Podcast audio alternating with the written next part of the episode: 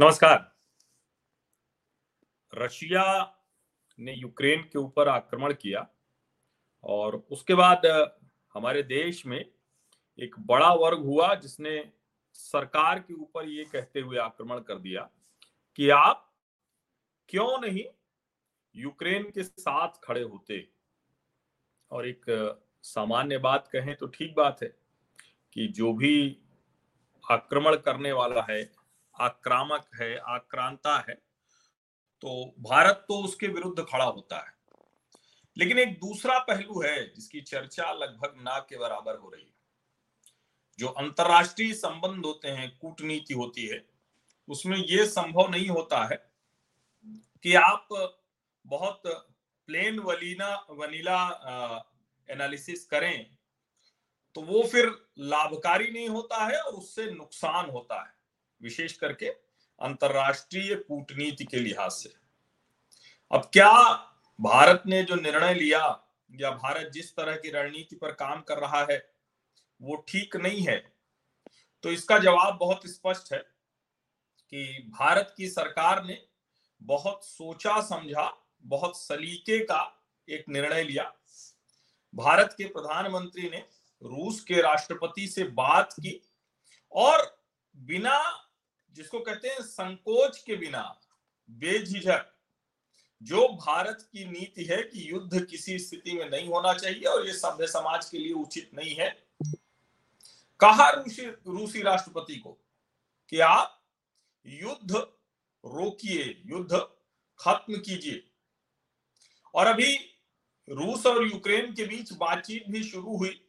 अब वो कितनी कारगर होगी, कितनी ठीक होगी कितना उसका परिणाम निकलेगा, ये तो आगे तय होगा। और इसी बीच भारत ने रूस से भी और यूक्रेन से भी बात करके अपने भारतीय छात्रों को निकालना शुरू किया। अब ज़ाहिर है, मेरे पास भी बहुत से लोगों के संदेश आए, मैंने भी बहुत से संदेश आगे बढ़ाए। लेकिन मेरा ये मानना है, और मैंने सबको एक बात कही कि देखिए, ये यहाँ कोई एक छात्र के लिए अलग से कोई सरकार व्यवस्था करेगी, ये संभव नहीं होता है। लेकिन एक देश के तौर पर सरकार ने एक, कहें कि मज़बूत व्यवस्था की।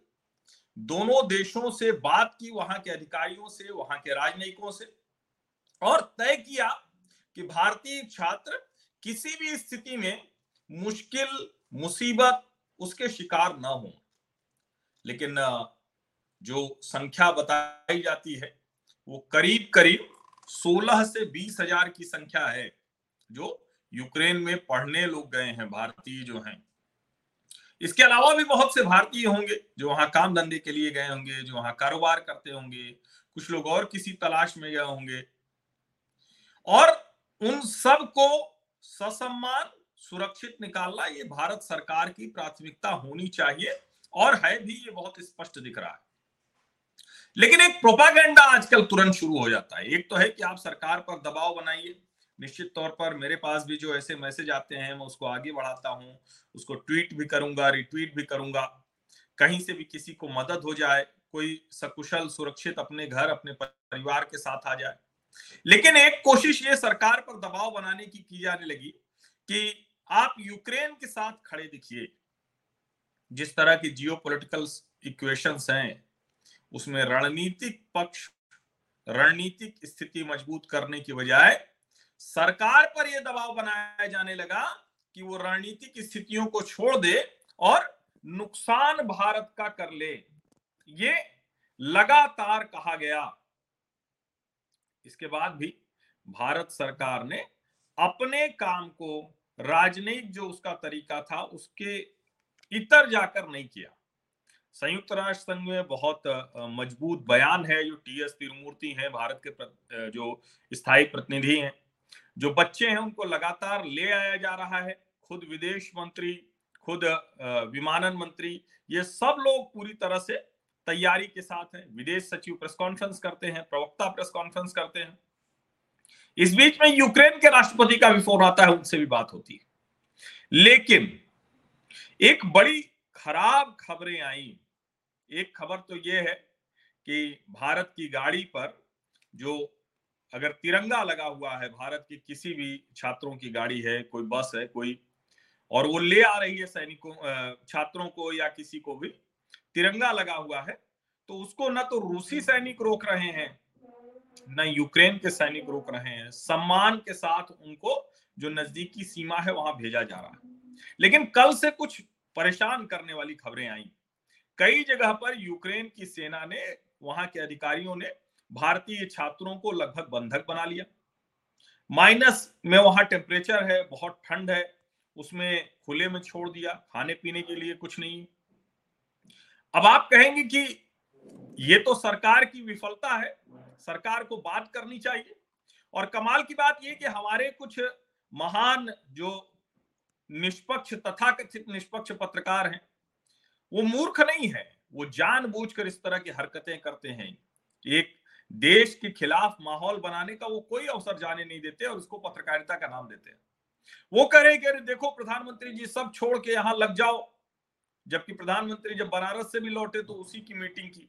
ऐसा थोड़ी ना होता है कि किसी दो देश में युद्ध हो जाए और जो और देश है उन सब के प्रधानमंत्री राष्ट्रपति सारा काम छोड़कर सिर्फ़ उसी की समीक्षा करते रहते हैं। लेकिन एक संवेदनशील सरकार अपने नागरिकों को, अपने लोगों को सुरक्षित बचाने के लिए, ले आने के लिए काम करती है और वो काम करती हुई भारत सरकार बहुत अच्छे से दिख रही लेकिन ऐसे कुछ वीडियोज़ है और ज़ाहिर है जो बच्चे या जो लड़का लड़की वहाँ पढ़ने गया है, अगर वो फंस गया तो ज़ाहिर है कि वो तो सरकार को कुछ भी कहेगा और कहेगा कि हमारी बात नहीं सुनी जा रही। हमको भी कई लोगों ने बताया कि एम्बेसी के नंबर्स नहीं उठ रहे हैं। अब आप कल्पना कीजिए कि इस सब के बीच में कि नंबर नहीं उठ रहे हैं, काम नहीं हो रहा है, लगातार तीन फ़्लाइट आ चुकी है। और 2000 से ज़्यादा छात्र आ चुके हैं अलग अलग चौथी फ़्लाइट भी आ गई है संभवतः।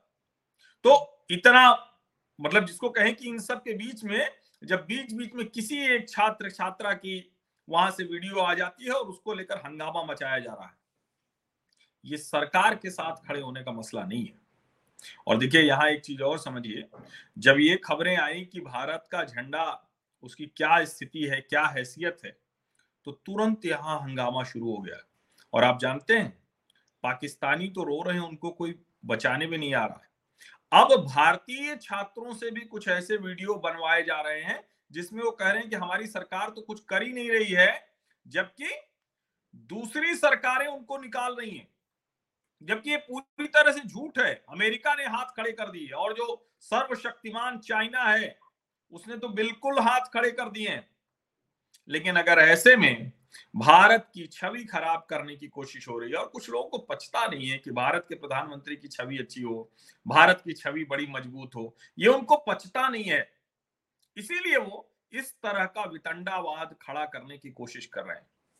लेकिन उनको छोड़िए, यूक्रेन का सोचिए कि अगर यूक्रेन की आर्मी भारतीय छात्रों को पीट दे रही है, यूक्रेन की पुलिस भारतीय छात्रों को बंधक बना रही है, इसका मतलब क्या हुआ?